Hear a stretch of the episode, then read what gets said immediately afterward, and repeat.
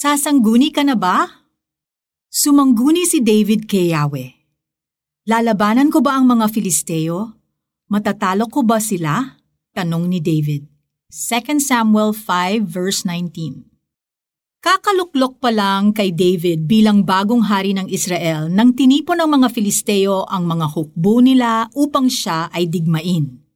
Nang malaman ni David na palusob na ang kaaway, bumaba siya sa kuta at sumangguni sa Diyos. Ang kuta ay isang lugar na pinatibay para maging ligtas sa panganib. Sa pagsangguni ni Haring David sa Diyos, ipinapahayag niya na ang Diyos ang kanyang banal na kuta.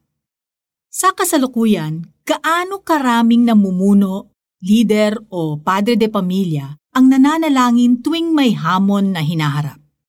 Tila may kakulangan sa role model ang henerasyon ngayon nagiging last resort na ang pagsangguni sa Diyos. Mas natural sa atin ang kumilos agad kaysa lumapit muna kay Lord. Ang kapansin-pansin sa kwento ni Haring David ay ang paglapit niya sa Diyos muli.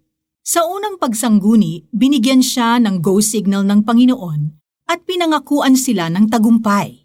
At ganoon nga ang nangyari. Nanalo ang Israel. Subalit muling lumusob ang mga Filisteo.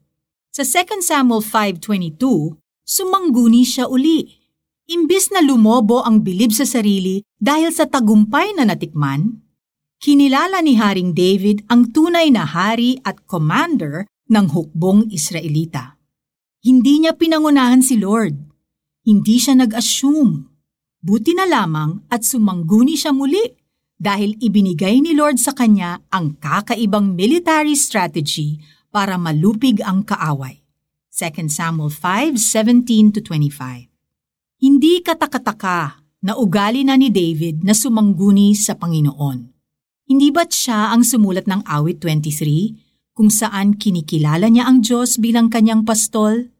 Gabay sa bawat yapak, bawat liko ang mabuting pastol ay hindi naiistorbo sa mayat mayang pagsangguni ng kanyang mga tupa.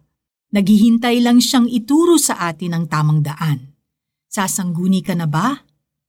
Lord, salamat na kayo ang powerful God who answers prayers. Oras-oras handa kayong makinig sa amin. Ituro ninyo sa amin ang tamang daan tuwing may kinakaharap kaming hamon. Tulad ni Haring David, lagi kaming sasangguni sa inyo para sa ikaluluwalhati ng inyong pangalan. Panginoong Hesus, Amen. Para sa application, kung may kinakaharap kang hamon, idulog mo ito sa Diyos na nangakong tutulong at gagabay sa iyo. Ituturo niya sa iyo ang mabuting gawin. Sumangguni si David kay Yahweh. Lalabanan ko ba ang mga Filisteo? Matatalo ko ba sila? Tanong ni David. 2 Samuel 5.19 This is Felici Pangilinan Buizon. Make wise choices today.